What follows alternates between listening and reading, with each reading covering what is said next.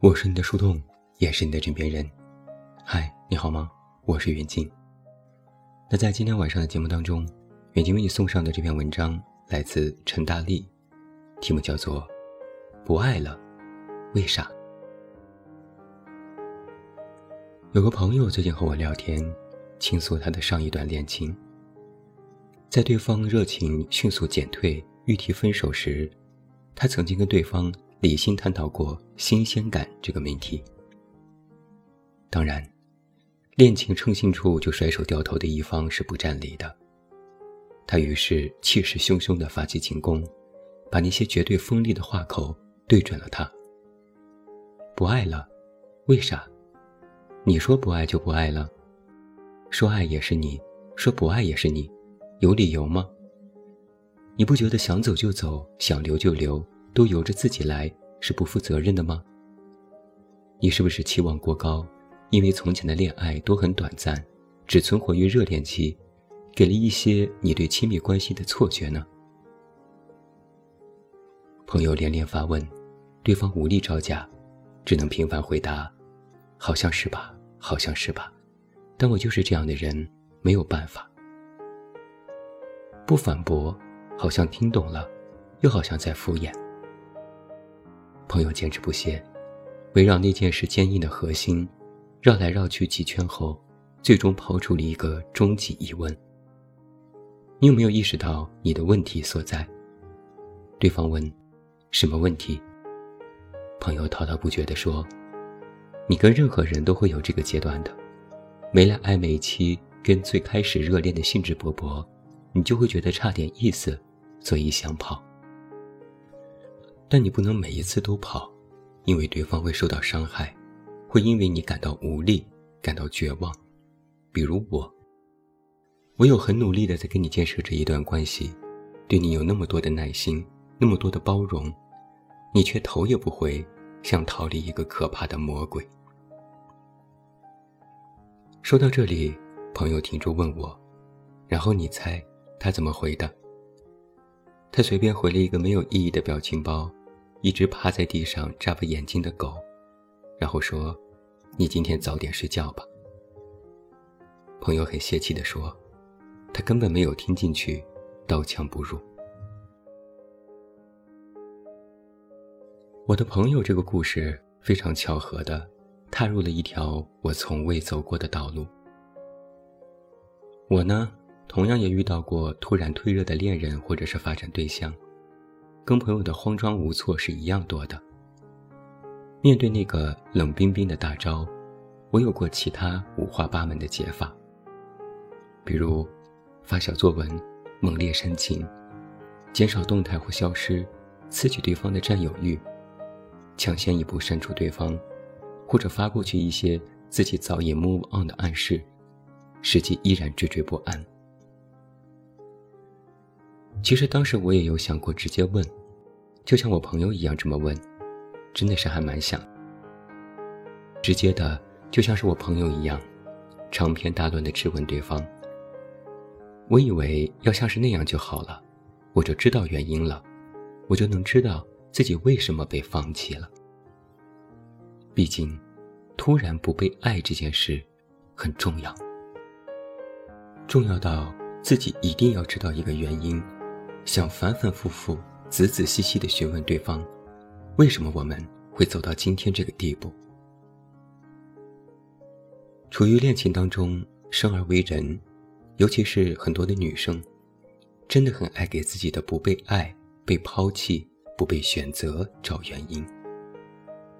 真的，我们总觉得有原因，就是恋情可以结束，暧昧可以搞砸，但是那段关系。最终粉粉碎之前，我们一定要找机会问得清清楚楚，这一切到底是为什么呢？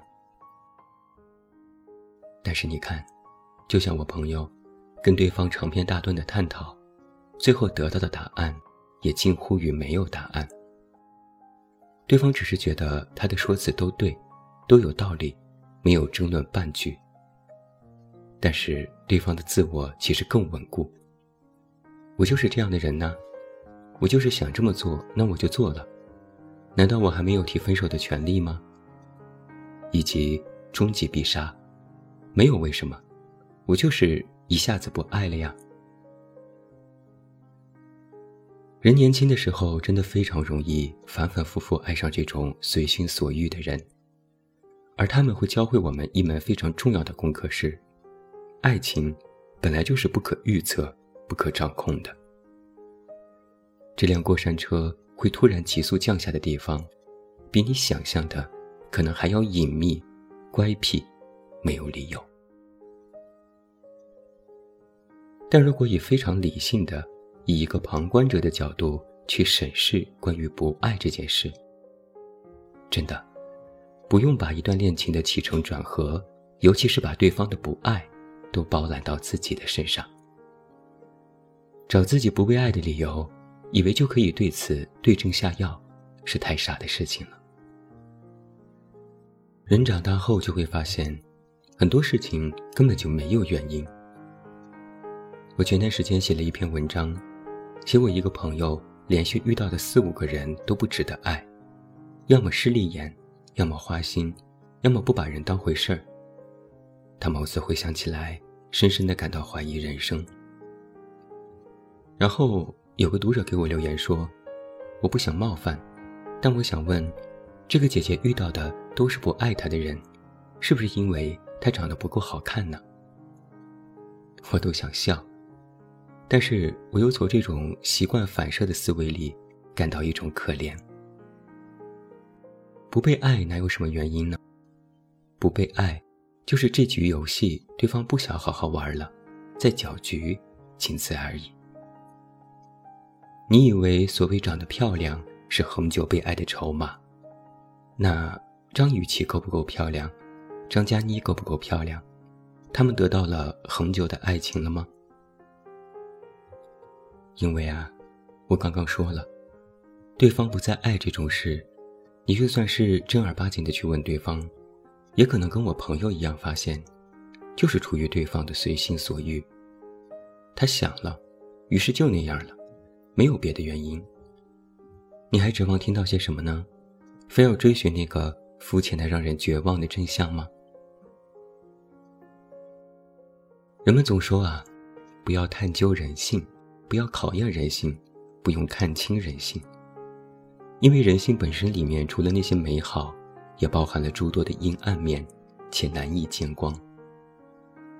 爱情的相处本身也是人性的一部分。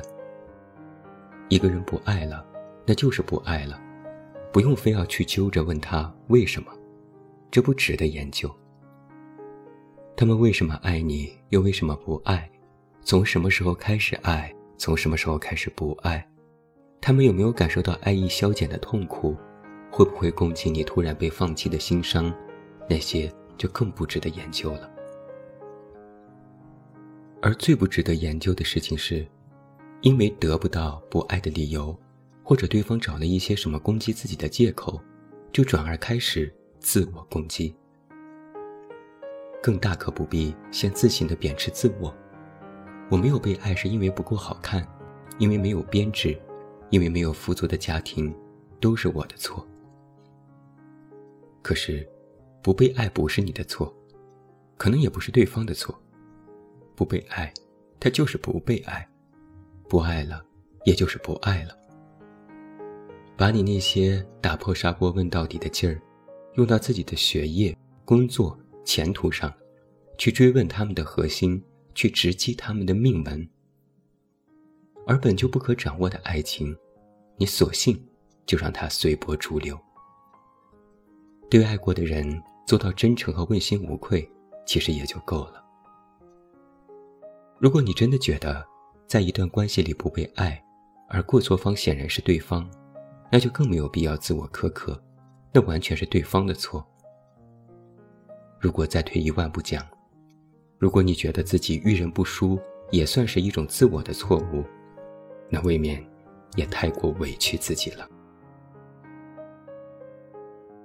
不必寻找不爱的理由，不是不可以去问，去讨论、去沟通，而是其实原本没有什么必要。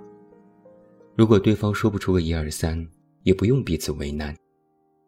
接受这样的既定事实和结果，然后各自分开，再去邂逅新的爱情。嗨，怎么说呢？以身试法吧。我毕竟是过来人了，让我来告诉你，这么多年以来，我爱过的无敌难懂的人，在暧昧和恋爱的途中，给我留下了大概八百个为什么。但是真的午夜梦回后才发现。即便你真的想要去伸手戳穿那张纸，眼前也可能只是白茫茫一片。做惯了题的我们，也总有一天会深深懂得，人心本就不可测。越想要得到答案，答案往往越不清晰。